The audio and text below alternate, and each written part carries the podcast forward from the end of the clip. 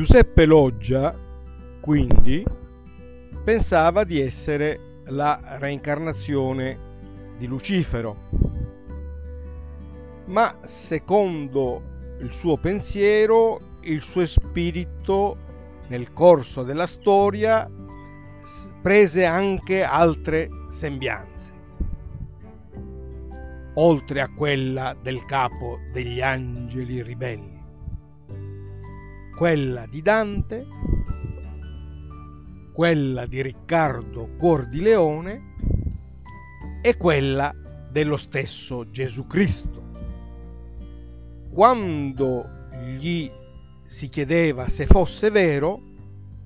Loggia scuoteva la testa, alzava le braccia verso il cielo ed esclamava: ah, ah, se sapessi, figliolo, non confermando, confermando ma neanche negando. In tarda età si trasferì a Roma, dove, facendo leva sull'eloquio erudito e sull'imponenza ieratica del suo aspetto, esercitò il mestiere di chiromante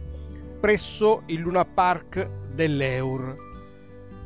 leggendo la mano ai soldati della vicina caserma della Cecchignola e alle cameriere in libera uscita della domenica pomeriggio. In quel contesto intrattenne rapporti con ambienti simili a quelli che faranno da sfondo alle pagine centrali del romanzo di, um- di Umberto Eco, Il pendolo di Foucault. Ambienti frequentati da visionari incompresi e da geni deliranti, oltre che da furbi profittatori, i quali, sommergendo il nostro di medagliette, diplomi varie, vari, lauree honoris causa rilasciate da fantomatiche università, giunsero a fargli credere alla candidatura al premio Nobel per la letteratura, o al fatto